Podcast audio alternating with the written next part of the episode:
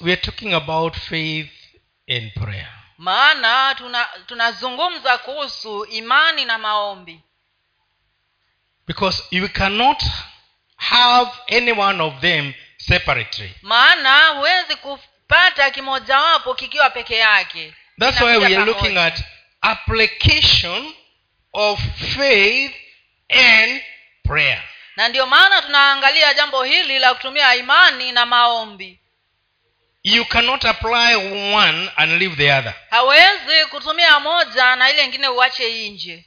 You cannot just say you have faith and you just stay and you are not praying. Huwezi kukaa hapo ukasema ya kwamba unayo imani na unakaa tu hapo na huombi. And you cannot succeed in prayer if you are praying without faith. Na pia hawezi kufaulu katika maombi kama unaomba pasipo imani. Because you'll be like a, a, a, a, a boat that is being tossed about in the sea.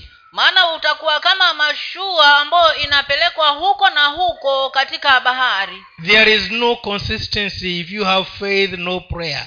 And if you have prayer no faith. Yaani hakuna msisitizo kama hauna imani wala maombi. Na kama hauna imani basi hauna maombi. Let us let, let us study this this message and apply it. Because the first word is application wacha tujifunze neno hili na tukaweze kulitumia. Maanake cha kwanza ni the first the first the first word in the in the, in the title is application. Uh, neno la kwanza katika uno, uno ujumbe ni kule kutumia. If it is a matter of application i i am looking forward to people who are going to apply this thing. Kama ni mambo hayo na, kutumia hiyo hiyo uh, huo ujumbe basi naangalia watu ambao wataenda kukaa wakitumia hiyo imani na maombi. Let's start the readings. Tuanze kwa kusomewa katika kitabu cha yakobo tano waraka wa yakobo tano mlango msta, mlango wa tano mstari wa kumi na tatu hadi kumi na tano. Kitabu cha yakobo sura ya tano kuanzia mstari wa kumi na tatu. Mtu wa kwenu amepatikana na mabaya na aombe ana moyo kuchangamka na aimbe zaburi. Mtu wa kwenu amekuwa hawezi na awaite wazee wa kanisa nao wamwombee na kumpaka mafuta kwa jina la bwana kwa jina la bwana. Na kule kuomba kwa imani kutamwokoa mgonjwa yule na bwana atamwinua. Hata ikiwa amefanya dhambi atasamehewa. So we see these two are combined unaona kwamba vitu hivi viwili vimechanganywa. In that in that passage we are looking at combination. Katika sehemu hiyo ya maandiko tunaangalia ile hali ya mchanganyiko. Muunganiko. Muunganiko. Faith and prayer are combined so that they can bring results imani na maombi vimeunganishwa ili ziweze kuleta matokeo. And we are told that in the application of this faith and prayer combined it works even beyond what you expect. Tumeambia ya kwamba katika kutumia imani pamoja na maombi vikiwa vimeunganishwa pamoja vinafanya kazi zaidi hata ya matarajio yako. In the area where the sick is being prayed for we are told that this prayer of faith will do tremendous work of healing. And even if that person has sinned they will be forgiven. See they did not go for forgiveness but forgiveness is being included because the elders of the church are praying in faith. Katika sehemu hiyo tumeambia ya kwamba hata kama mtu ni mgonjwa akiombewa kwa imani ataponywa ataponywa. na kama ametenda dhambi tena asamehewe na haku, hakuuliza asamehewe. Lakini mungu anaangalia ile hiyo application alafu anasamehewa. So it, takes you beyond what you really were thinking. Kwa hivyo inakupeleka hata zaidi ya kile ambacho ulikuwa una- unadhania. When i was looking at that word you know i, I look at that that issue that you are going for healing.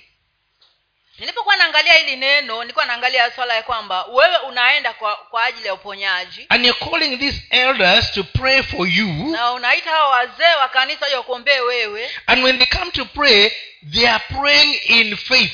Na wanapokuja kukuombea wanaomba katika imani. They are believing for your healing. Wao wanaamini kwa ajili ya uponyaji wako. As they pray. Wanapoomba and god on the other side is looking at this combination of prayer and faith. Na mungu kwa upande ule mwingine anaangalia muunganiko huu wa imani na maombi. And he chooses to forgive your sins. Na yeye anachagua kukusamehe dhambi zako. So when you go for prayers to the right place kwa hiyo unapoenda kwa maombi katika sehemu iliyo ya sawa not only when you're being prayed for but even when you're praying. Na si wakati unaombewa bali hata wakati wewe mwenyewe unaomba. God is looking at you beyond your expectation. Mungu anakuangalia wewe zaidi ya matarajio yako. And when i was thinking about it i remembered the time when the king was told in the times of, of daniel he was told that nobody should should pray or make supplications to any other god but you king. Na nilipokuwa naliwaza hili neno nikakumbuka uh, maandiko katika mahali pale ambapo danieli pale ambapo wali, wa, uh, mfalme alisema ya kwamba hakuna aliambiwa hakuna mtu yoyote ambaye anaruhusiwa kuomba chochote ama kufanya maabudu kwa mtu yoyote isipokuwa mfalme. He was forced he was made to sign a decree that people are going to pray to him alone for one month yaani yeye alilazimishwa ya kwamba a, aweze kutia saini makubaliano ya kwamba hakuna mtu ambaye ataenda kumwomba mungu wa kweli bali watakuwa wanamwomba mfalme. And he said okay fine fine. If people are going to pray to me it's okay. Na yeye akasema ah, ni sawa kama watu wataenda kuniombea ni sawa. Mind you they were not going to go to him and demand things. Kumbuka si hatu walikuwa wanaenda kwa mfalme ili kuomba vitu. They were going to pray to him wao walikuwa wana, wanaenda kumwombea huyo mfalme. Yaani wakiwa ukiwa nyumbani kwako naomba mfalme eh, mfalme naomba uniponye ani he decree na aka- akatia saini makubaliano haya. Those that knew their god refused to be caught in that lakini wale waliokuwa wanamjua mungu wao walikataa kuingizwa katika mambo kama hayo. Because daniel knew how can i pray to a man how can i have faith in him meeting my needs? Maana danieli alijua inawezekanaje niende nikamwombe mwanadamu. Inawezekanaje niende kwa mwanadamu ili aweze kukutana na mahitaji yangu? How can i have faith in a man? Ninawezaje kuwa na imani katika mwanadamu? Lynn said she, she goes to daddy she is sure even if it is delayed it will come. Dada lin akasema kwamba anapoenda kwa baba yake yeye huwa hata kama hakupewa kile kitu ana imani kwamba atapewa. But mom lakini kwa mama yake? Almost zero is the eh, hapo alijua hakuna matarajio kabisa. But fortunately she is my pastor. Lakini hata hivyo ni mchungaji wangu. Amen. Amen.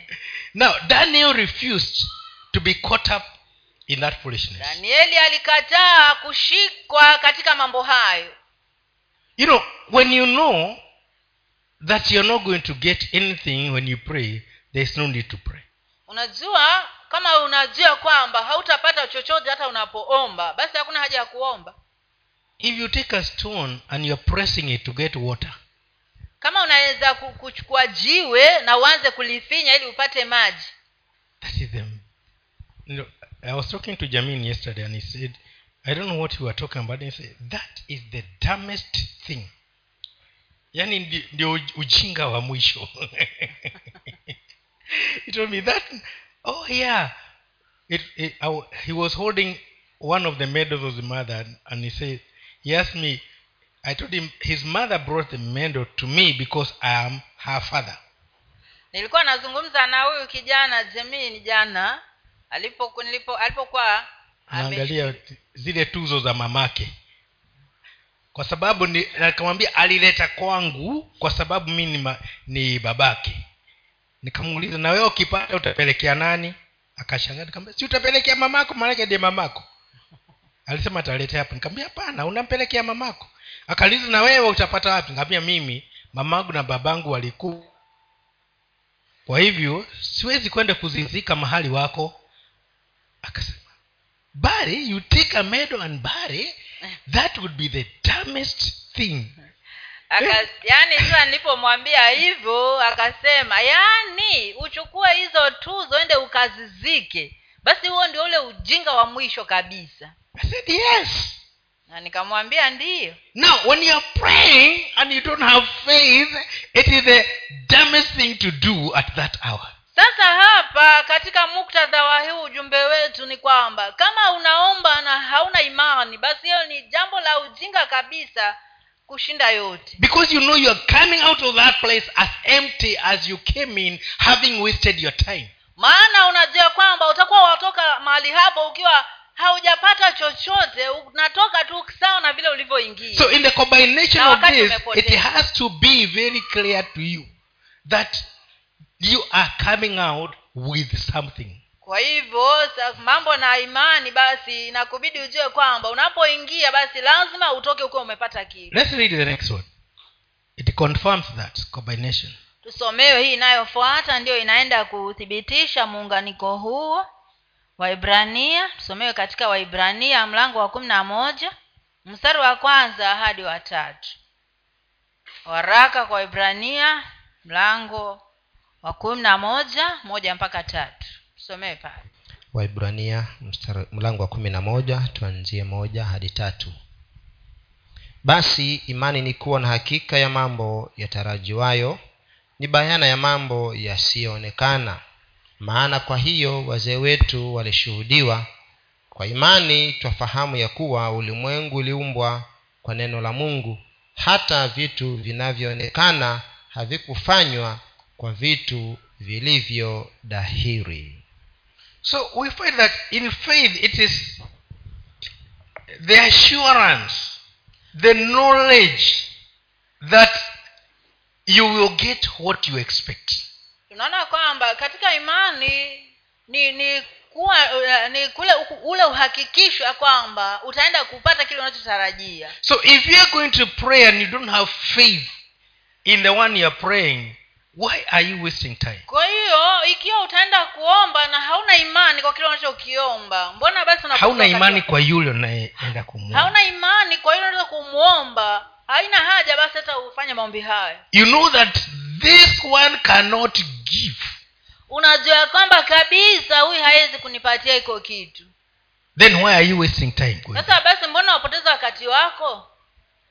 But this faith that we are holding on to lakini hii imani ambayo tumeendelea kuishikilia it is to the one who created with the word by the word. ni kwa yule ambaye aliumba vitu akitumia neno. He doesn't have to have something to give you anything.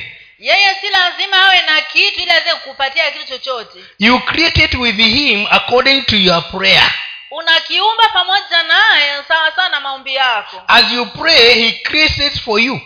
Unapoomba anaumba iko kitu kwa ajili yako. In other words there are some things which are going to be custom made kwa maneno mengine kuna vitu vitatengenezwa tu kwa ajili yako. Mwingine hatapata lakini wewe unajua kile unataka kitatengenezwa to suit you. It will just be for you. Yaani hicho ni cha kwako wewe mwenyewe now if you are not understanding what you are looking for and the one to whom you are asking you can't get it. Kwa hivyo kama huelewi kile unachotaka na umwelewi ile ambayo unamuomba iko kitu basi hautapata chochote. It's like you say oh uh, god bless me.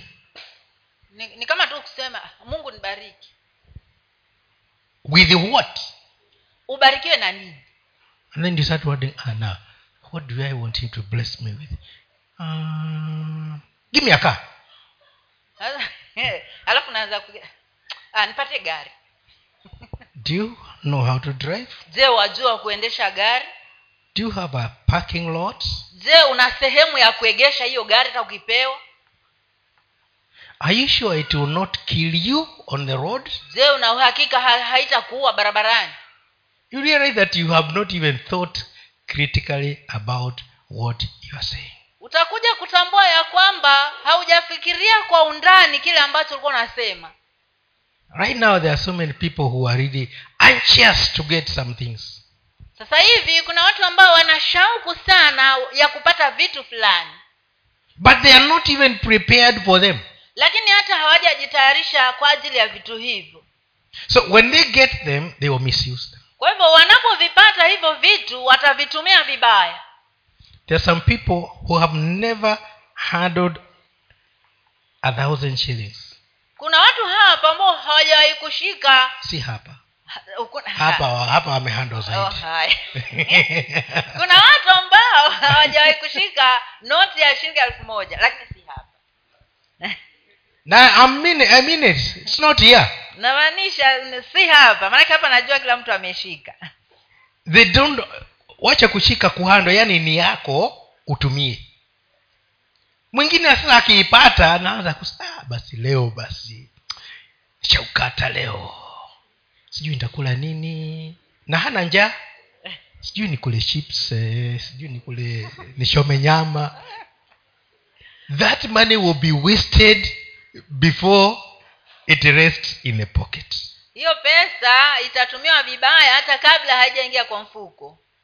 Somebody gets 50000 mtu mmoja mwingine anapata shilingi elfu hamsini. The house does not have electricity but now i am going shopping for a tv nyumba yenyewe haina stima lakini anasema sasa naenda kununua runinga. Meaning the next thing will be now how am, going, am i going to use it i need to get at least a generator and the money is not there now. Umani. or i get a solar and it may not be powerful enough. Kumaanisha kwamba sasa anaponunua hiyo rininga sana ataanza kujiuliza eh, hakuna sema labda ninunue generator ama ninunue sola na hiyo pesa yenyewe haitoshi. There some things when you think about prayer and faith.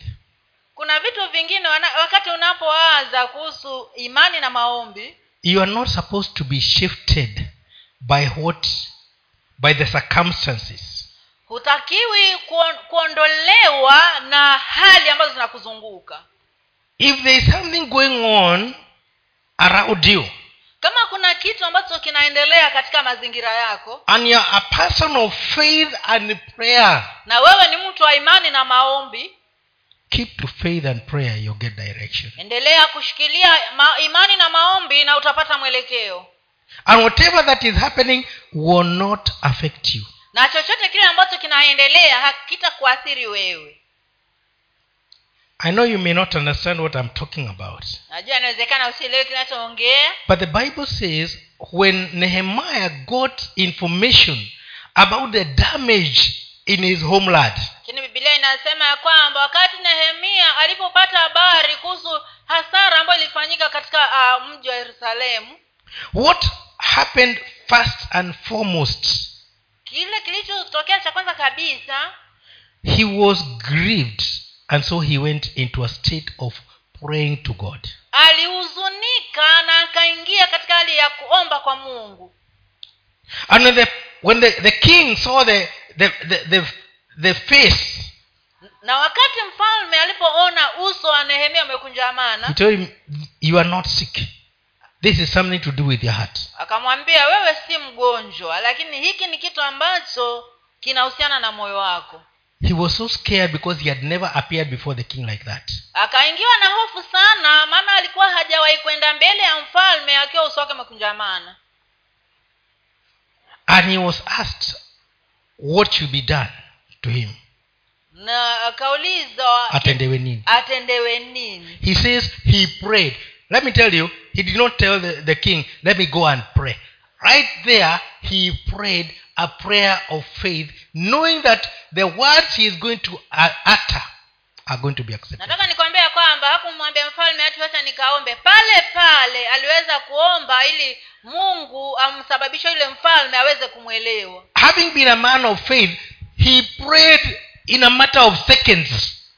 Akiwa yeye ni akiwa yeye ni mtu wa imani aliomba katika kipindi tu cha masekunde. And the circumstances were not so conducive because he had been he, he, he had been uh, you know he had appeared before the king with a with a face that was not smiling. Wakati ambapo yale mazingira yenyewe yalikuwa si mazuri vile maana aliingia mbele ya mfalme akiwa na uso uliokunjamana. But he knew this thing that i'm going to ask for i am going to get from the king. Lakini alijua kwa hakika hiki kitu ambacho nitaenda kumwomba mfalme nitakipata. So the situation did not get him out of his life of prayer in faith kwa hivyo yale mazingira yaliyokuwa pale hayakumwondoa katika maisha yake ya imani na maombi. He prayed a very short prayer. Aliomba ombi fupi sana. And the holy spirit gave him the utterances what to speak to the king. Na roho mtakatifu akampatia usemi jinsi atakavyozungumza na yule mfalme. And whatever he told the king the king accepted. Na chochote kinachomwambia mfalme mfalme alikikubali. The many words followed the prayer of faith. Maneno mengi yalifuata baada ya hilo ombi la imani. He was given wisdom and he could be able to speak and have whatever he wanted. Alipewa hekima na akaweza kuzungumza na kupata kile alichotaka. Go to the next one. I can see we, this is a long subject. It has seven points so i'm trying to rush. And i'm, I'm unable. Tuna tunajaribu kwenda mbio ili kukamilisha ziko pointi hapo. katika- Mm.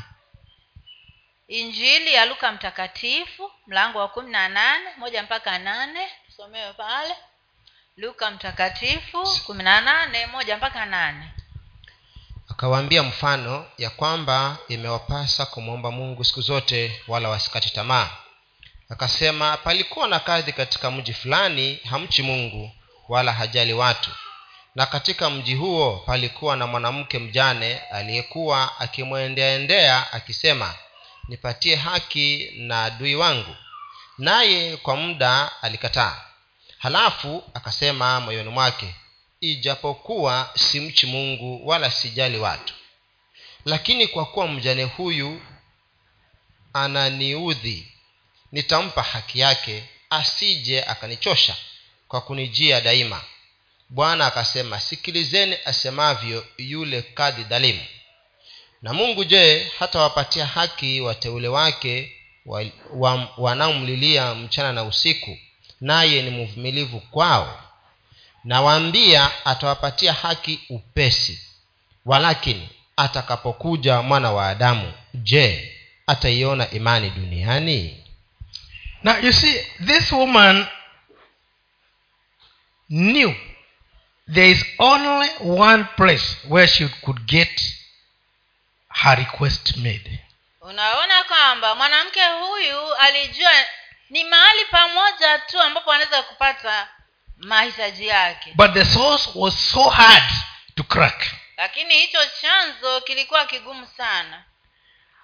But she was persistent. Lakini yeye alikuwa anaendelea kusisitiza. When she stand away she comes the following day. Wakati ameambiwa aende zake siku ifuatayo anarudi tena. Sometimes she would come in the evening when this man is resting.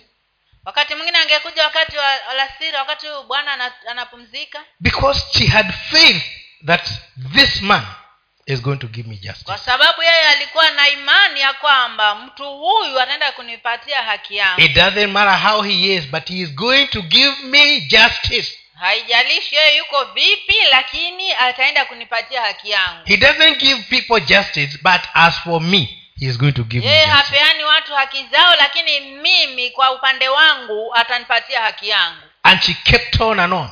Na akaendelea vivyo hivyo. Until this man said no no no. I, I better get her out of my my life. Hadi ukafikia wakati ambapo huyu bwana akasema ah huyu ananisumbua sana ili nimwondoe hapa patie haki yake ande zake the only way was to give her her right so that she can get out of his life. Njia ya pekee ambapo angemwondoa pale ilikuwa ni kumpatia haki yake. And god says now is, is he not able to do more to us na who ndipo, cry to him day and night? Na ndipo yesu akasema je mungu wetu si zaidi sana ataweza kutufanyia kile ambacho tunamwomba kwa kumlilia ausiku na mchana? And he is patient with us na yeye ni mvumilivu kwetu sisi. Then jesus said he is able to. Na yesu akasema kwamba anaweza. But lakini. but lakini. but what? Lakini nini? We just read. When he comes will he find faith? Ya kwamba je atakapokuja ataikuta imani? Yes you are praying. Ndio unaomba. But is there faith in your prayer? Je kunayo imani katika maombi yako because for this woman she had faith. Maana kwa jambo la huyu mwanamke yeye alikuwa na imani. That's why she kept on.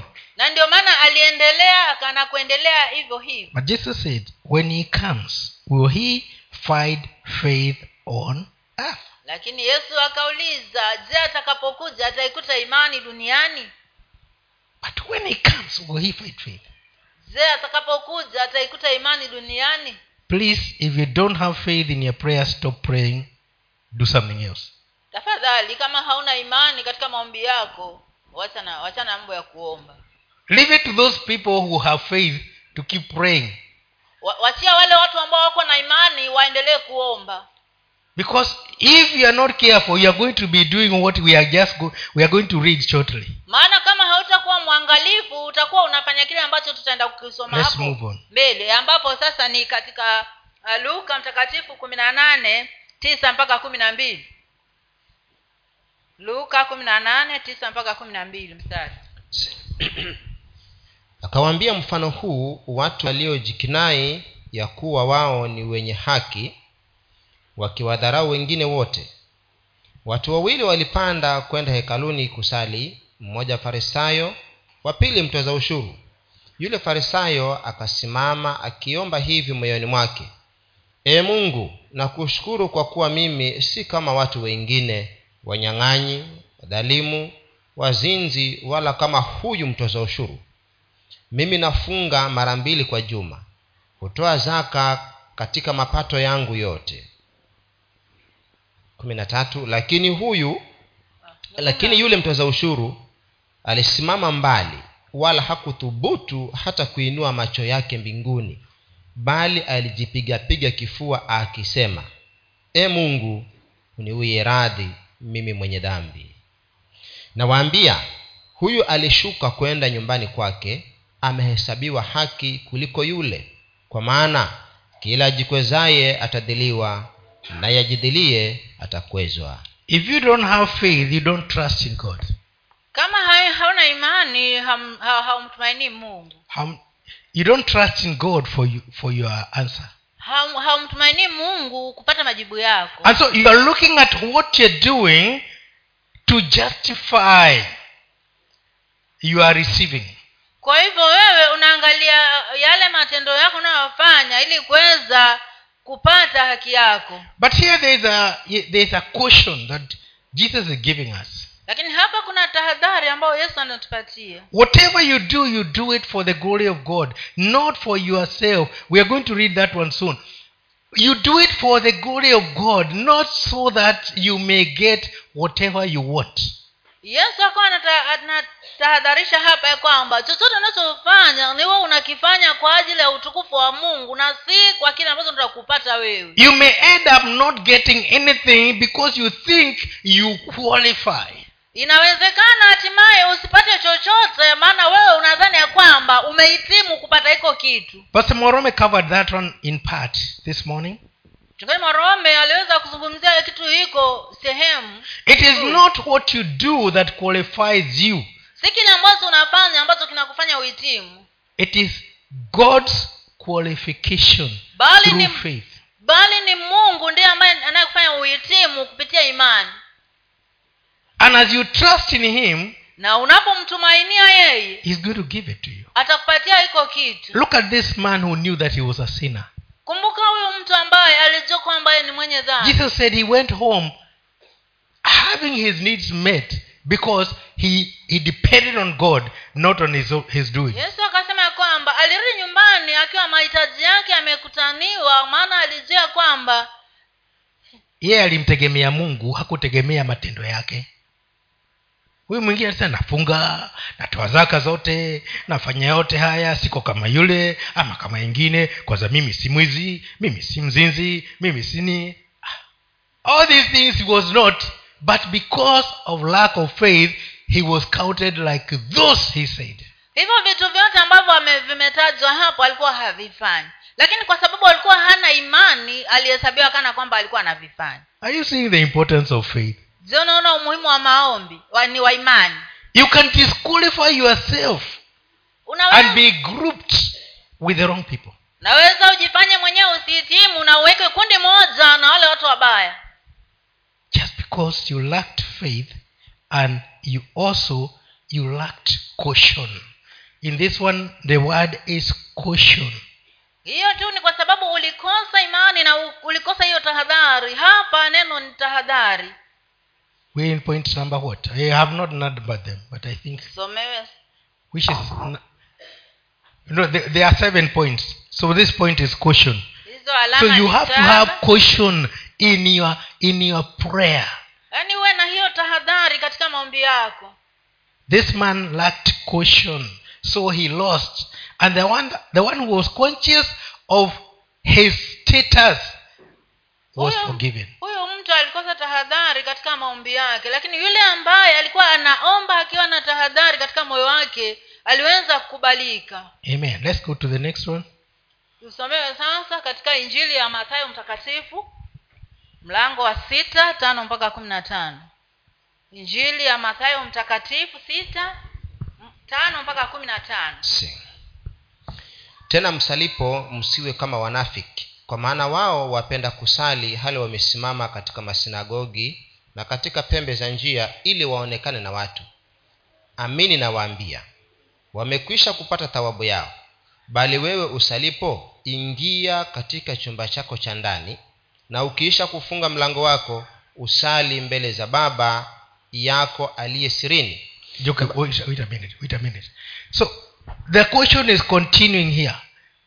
If you don't if you don't understand what you're doing you will do it wrongly. Hiyo tahadhari inaendelea hapa ya kwamba kama hufahamu huelewi kile unachofanya heri usikifanye. Utaifanya makosa. Maana kama umefika kuomba na hauna imani na un, imani ulionayo ni juu yako basi utapata shida. And if it is a show off na kama ni mambo na kujionyesha the bible says you have already got it. Biblia inasema ya kwamba tayari umeshapata thawabu yako. I know some of us we we really shout at home when you're praying. Najua wengine wetu hapa tunapiga kelele sana nyumbani tunapoomba. I think sometimes the worst place to stay is where you are living in one block with about 10 believers naona ya kwamba mahali pabaya pa kukaa ni wakati ambapo unaishi katika nyumba moja ambayo hizi nyumba za kiswahili pengine ina rumu kumi na kila moja inamwamini na unajua huwa hazina hazina ceiling si ndio? Alafu kila mmoja anaomba kwa sauti na anaomba mambo yake. Hebu niambie majirani wanasikia nini? Moja naona unanijua mwingine bwana baba bokasantana yaani ukifika pale bwana eh, kama hujaokoka ama kama uko jirani na hujaokoka sema mii huko singe. The air is filled with confusion. Yaani hali ya hewa imejazwa na kuchanganyikiwa. And suppose each one of them was kneeling down and talking to god in privacy hebu fikiri mmoja labda alikuwa amepiga magoti. Yaani kila mmoja hao hao kumi kila mmoja amepiga magoti kwake anaomba kisiri na mungu. Penda usikatae mazingira hayo yatasafishwa kwa sababu hakuna confusion. This, that is what that word says. It's not just closing the house but at least be sensible even as you pray in faith. Angalau uwe na hisia hata unapoomba katika imani. I am not apologizing to the ones who shout but this, this happens. We don't want to hear your prayers. We want god to hear your prayers. Siombi msamaha kwa wale wanaoomba kwa sauti kubwa lakini nataka ujue kwamba ha, si si watu wasikie maombi yako bali ni mungu ndiye asikie maombi yako. Sometimes god doesn't hear but people hear. Wakati mwingine hata mungu hasikii lakini watu ndio wanaosikia yes. Why are you so quiet? Mbona mmenyamaza it is important to be to realize if if if you're you know if if you are just wake, imagine somebody somebody has got a small baby they have hardly slept and there you are. Before cock crow you are the one crowing hebu fikiri labda mtu hapo jirani ana mtoto mchanga labda amemsumbua usiku kucha na hata kabla ajogoa hajawika we ndio unawika sasa. Can you really tell that person to join in church and they accept? Je unaweza kuambia mtu kama huyu ambaye amesumbuliwa na, na mtoto na, na, na unamzuia kulala uh, unaweza kumwambia aje kanisani na uh, akubali? But imagine if you went on your knees and said god i pray i pray sincerely that this child may stop crying whatever the problem deal with it. Kwa mfano sasa uende kwa magoti na uweze kuomba mungu msaidie huyo mtoto shida yote aliyo nayo iondoe. And then in the morning you say i thank god god had our prayers and your child stopped crying. Ala, alafu asubuhi useme ah, mungu alisikia maombi yetu na mtoto aliwacha kulia. Kwa hivyo leo nataka uje tuombe kabla mjaenda kulala. Mwambie leo leo kabla mjalala njo ama nitakuja tuombe na ninakuhakikishia mtoto ata, atalala. Huyo ukimwambia aje kanisani atakuja. Bwana asifi sana. Amen. Lakini uinue sauti amekesha alafu naye saa hizi ndio napiga nafunga huyo pepo wa mtoto kulia na usumbufu usiku mzima. Ninakataa katika jina la yesu. Alafu mwingine jirani yako. let me tell you something gimmicks we are doing there is no faith. Wacha nikwambia kwamba sarakasi kama hizo hazina imani. Let's change. Let's go on. Wacha tubadilike. Mstari wa sita. Bali wewe usalipo ingia katika chumba chako cha ndani na ukiisha kufunga mlango wako usali mbele za baba yako aliye sirini na baba yako aonaye sirini atakujazi. Nanyi mkiwa katika kusali msipayuke payuke kama watu wa mataifa. Maana wao hudhani ya kuwa watasikiwa kwa sababu ya maneno yao kuwa mengi. Basi msifanane na hao maana baba yenu anajua mnayohitaji kabla ninyi hamjaomba. Basi ninyi salini hivi. Baba yetu uliye mbinguni jina lako litukuzwe. Ufalme wako uje mapenzi yako yatimizwe hapa duniani kama huko mbinguni. Utupe leo riziki yetu utusamehe deni zetu kama sisi nasi tuwasa, tu, tuwasamehevyo wadeni wetu. Na usitutie majaribuni lakini utuokoe na yule mwovu. Kwa kuwa ufalme ni wako na nguvu na utukufu hata milele. Amina kwa maana mkiwasamehe watu makosa yao na baba yenu wa mbinguni atawasamehe ninyi. Bali msipowasamehe watu makosa yao wala baba yenu hatawasamehe ninyi makosa yenu. In prayer of faith there is action. Katika imani ah, katika maombi ya imani kuna matendo. There is something you are doing now like the issue of forgiving the sins of others. Kuna kitu unachofanya kama jambo hili la kusamehe dhambi za wengine. Within your prayers of faith katikati yao maombi yako ya imani you are dealing with some issues some personal issues. unashughulikia na vitu vingine hapo vitu fulani hapo vya kibinafsi and when you deal with the personal things you are not actually pointing fingers at others. You are seeing yourself and you are cleansing yourself and the father sees you in secret Na unapo- and he, unapo- he, he gives una- you the reward. na unapoombea vitu hivyo vya kibinafsi si hati unaota kidole kwa wengine bali hata wewe mwenyewe unajitakasa. And god will surely hear you. Na mungu kwa hakika atakusikia wewe But if you are praying the prayer of faith, God, I pray that today as I wake up, I get some money. And you are also not forgiving your neighbor, lakini kama unaomba mungu naomba ninapoamka leo nipate pesa wakati ambapo hata humsamehe jirani yako God says, forgive the ones who, who owe you money first. yesu akasema wasamehe wale ambao unawadai kwanza So that now you can ask me for money. Ili sasa uweze kuniomba pesa. Not just money. Money means in many, many things. na si hati pesa peke yake lakini yani mahitaji yako kwa jumla. Even the neighbor who sometimes they do dirty things. Hata jirani ambao wakati mwingine anafanya vitu vichafu. There are some people where we live they, they always like washing our wall. Kama kule ambako tunaishi tunaishi watu wanapenda kuja kujisaidia kwa ukuta ya wewe uko hapo nasikia jamaa anaongea anaosha ukuta wako kwa nchi ametoka kwake amekuja kuburashi meno hapo nje. Kana kwamba hapo kwake hawezi akaburashi sasa hivi vikwazo vikwazo. Sasa ukikaa navyo shauri yako. Samehe. Hati unamconfront mbona wee jana ulikuja hapo kaocha ukuta wangu? Ungemsamehe ungekuwa uko safi. Ukija kwetu hapo nyuma usijaribu kukaa. Huwa ni pasafi bwana ziwe sana. Amen. Hata huwa simwambii mke wangu lakini most of the time navisikia nasema wa si ndio mahali pa, panapatikana? Eh, acha tu ajistiri hapo tu. Eh. there are things that happen to us which we need to forgive to get out so that our faith can work for us. Kuna vitu ambavyo vinatufanyikia lakini inatubidi tuzo kusamehe ili imani yetu zofanya kazi. Release so many of the things which clog your spirit. Ondoa hivyo vitu vingi ambavyo vinatatiza imani yako ah, roho yako. So that when your spirit is clean it can bring out clean water. Ili ya kwamba roho yako inapokuwa safi inaweza kuleta maji masafi. Tuendelee kusoma katika mathayo injili ya mathayo mtakatifu sita moja mpaka nne.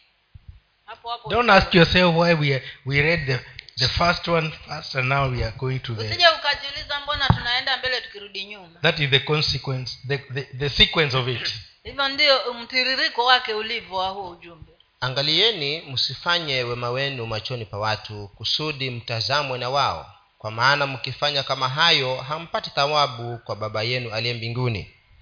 Basi wewe utoapo sadaka usipige panda mbele yako kama wanafiki wanavyofanya katika masinagogi na njiani ili watukuzwe na watu. Amini nawaambieni mmekwisha kupata thawabu yao. Wamekwisha kupata thawabu yao.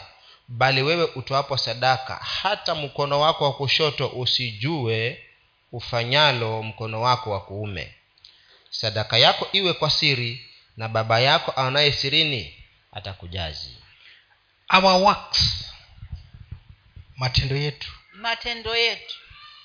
They are they, they, they are they, they are coupling to our faith. Hayo ndiyo yanayochangia imani yetu. But the way we do our works lakini jinsi tunavyoyafanya matendo yetu it is for the glory of god. ni kwa ajili ya utukufu wa mungu so we are not to, we are not to do the works. Hatujaambiwa tusifanye hayo matendo. We do them but as a coupling to the faith. Bali tunatakiwa tuyafanye lakini kama kitu cha kuchangia imani yetu. And we do it in the way that god is going to be pleased. Na tuifanye katika njia ambayo mungu mwenyewe ataenda kuridhika you know when you when you do these works for show off unajua unapofanya matendo haya ili uonekane na watu god automatically cancels your prayers. Mungu tayari moja kwa moja anafutilia mbali hao maombi yako. You go to a small church out there yaani unaenda kwa kanisa ndogo kule nje. and the offering is just hardcore. Na ile sadaka basi ni hiyo. Ile ya mashilingi ngada ngada ngada hiyo ile ile ya kutoatoa sauti ile. Alafu uchike noti yako elfu moja kwanza uikunjue vizuri alafu ndio uingize. Holding one corner. Hakuna hujatoa hata ndururu. You will not have given even a five cents before ukiwa umefanya hivyo basi kwa mungu hujatoa chochote hata ya ndururu moja god will see those ones who struggled to get the five shillings to give and he will not see you who gave a thousand. Mungu ataona wale ambao waling'ang'ana angalau wapate tule tumashilingi twao ili waje watoe na atakosa kukuona. Ambao umeshika noti yako ya shilingi elfu moja ili kila mtu akuone kuwa umetoa now if you were in that church and you are praying lakini sa kama uko katika hiyo kanisa na unaomba and god does not see you na mungu hakuoni where are you going to get the answers je majibu tunaenda kupata wapi? Our works should be done for the glory of god. Matendo yetu yanafaa yafanyike kwa ajili ya utukufu wa mungu. And they help our faith to be productive. Na inasaidia imani yetu iweze kuwa na matunda. And they help our prayers to be answered. Na pia inasaidia maombi yetu yaweze kujibiwa. Amen. Let's go on sasa tusomewe katika kitabu cha hesabu mlango wa kumi na tatu ishirini na sita hadi thelathini na tatu. Hesabu kitabu kumi na tatu last one. Hiyo ni ya mwisho mstari wa ishirina na sita hadi thelathini na tatu. Tusomewe pale. Ishirini na sita. Wakaenda wakafika kwa musa na kwa haruni na kwa mkutano wote wa wana wa, wa israeli katika jangwa la pwani huko kadesh wakawaleta wakawaletea habari wao na mkutano wote wakawaonyesha makundi ya nchi matunda ya nchi. Wakamwambia wakasema tulifika nchi ile uliotutuma na hakika hakika yake ni nchi yenye wingi wa maziwa na asali na haya ndiyo matunda yake. Lakini watu wanaokaa katika nchi ile ni hodari ni miji na miji yao ina maboma nayo ni makubwa sana. Na pamoja na hayo tuliwaona wana wa anaki huko. Amaleki anakaa katika nchi ya negebu na mhiti na myebusi na mwamori wanakaa katika mlima na mkanani anakaa karibu na bahari na kando ya ukingo wa yorodani. Kalebu akawa, akawatuliza watu mbele ya musa akasema na tupande mara tukaitamalaki maana twaweza kushinda bila shaka. Bali wale watu waliopanda pamoja naye wakasema hatuwezi kupanda kupigana na watu hawa kwa maana wana nguvu kuliko sisi. Wakawaletea wana wa israeli habari mbaya ya ile nchi wa- walioipeleleza wakasema ile nchi tuliyopita kati yake ili, ili kuipeleleza ni nchi inayo i, unayokula inayowala watu wanao wanaoikaa. Na watu wote tuliowaona ndani yake ni watu warefu mno. Kisha huko tuliwaona wanefeli wana wa anaki waliotoka kwa hawa wanefeli tukajiona nafsi zetu kuwa kama mapanzi. Nao ndivyo walivyotuona sisi. In this one we are looking about encouragement. Katika eneo hili tuna tunaangalia kutiwa moyo. When you're praying a prayer of faith unapoomba ombi la imani it doesn't matter how big the situation is. haijalishi hiyo hali ni kubwa kiasi gani it doesn't matter the amount of negativity in it. Haijalishi ni vitu vingapi vina ambavyo viko kinyume na wewe. Your faith tells you you can do it. Imani yako inakwambia inakwambia kwamba unaweza kushinda. Even when discouragement is much more than the encouragement you have. Hata kama kuvunjwa moyo ni zaidi ya kule kutiwa moyo uliko nako. And you know that you have traveled all the way from egypt. Now you have to enter into that place. It is your promised land. Na unajua kwamba umesafiri kutoka huko kote misri na sasa ni wakati wako wakiingia katika nchi ya ahadi. Your faith will propel you if you encourage yourself in the lord. Imani yako itakusukuma kama utajitia moyo mwenyewe katika bwana. And you will pray to god that he takes you na uombe kwa mungu ya kwamba ataweza kukufikisha kwenye hatima yako. Some people will come with the information no no no it's not possible. Kuna watu watakuletea habari ya kwamba "Ah, hii haiwezekani haiwezekani kabisa. Now we need 150000 shillings for these drums. Sasa tunahitaji uh, laki moja unusu kwa ajili ya kununua ngoma zetu and the calendars are selling at 400 shillings. Na kalenda zenyewe hata zauzwa mia nne peke yake. Wow this song is going to be sung a long time. Ah, hivyo basi vitachukua muda mrefu hivi. No. Hapana. We are buying these drums soon. Tunanunua hizi ngoma hivi karibuni. You see you, you, you get you encourage yourself. Yaani unajitia moyo mwenyewe in faith learn to encourage yourself. Katika imani jifunze kujitia moyo mwenyewe. When you encourage yourself the words you utter in prayer become strong. Unapojitia moyo mane, mwenyewe maneno unayotamka yanakuwa na nguvu. Jesus said when you start praying yesu akasema unaposimama kuomba those words that you say while you pray. Yale maneno unayotamka wakati unaomba. Believe that you have got them and it will be yours. Amini ya kwamba umeyapata na yatakuwa ya kwako. It is not the words that god is going to say. Si yale maneno mungu atakaosema the words you say bali yale while you pray. bali yale maneno utakaosema wakati unaomba so in, in, in even if there is a lot of negative attitude hata kama kuna pingamizi nyingi like joshua you say let's go. It is caleb. Like caleb you say let's go. We are well able to take the land useme kama vile kaleb alivyosema ah sisi tunaweza tupande twende tukaichukue nchi. Already people are crying. They are giants. They are they are they are, they are, they are the sons of anak they are amorites they are hittites they are all this and they are strong. The lord himself it is people. Tayari kuna wale wale wengine ambao walikuwa wanalalamika. Kuna hao wana wanaki kuna sijui kina nani waibusi na nani na nani hao. Na nchi yenyewe inakula Na- watu wao. na sasa kama inakula watu wao majitu, hawa majitu yameliwa tayari. Hawa wanafeli si wameliwa tayari.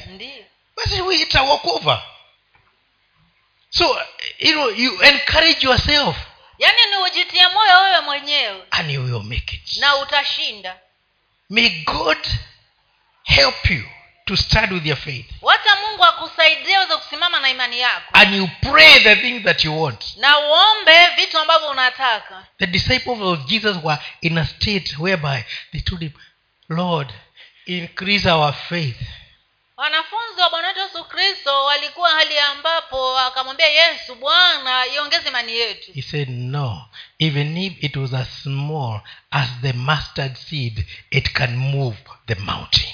Lakini yesu akamwambia hata kama ilikuwa ndogo kama chembe ya haradali inaweza kuondoa milima. So the small faith and the and the and the prayer can move the mountain. Kwa hivyo hiyo imani kidogo na maombi inaweza kuondoa milima don't say i am not a pastor i cannot pray in faith. Usije ukajisemea kwamba mimi si mchungaji kwa hivyo siwezi kuomba uh, kwa imani. The pastor is a human being like you. Mchungaji ni mwanadamu tu kama wewe. If you depend on the pastor then youare not having faith in god. Kama unaendelea kumtegemea mchungaji basi wewe hauna imani kwa mungu. Your faith in a man. Wewe imani yako umeweka kwa mwanadamu and it won't work na haitafanya kazi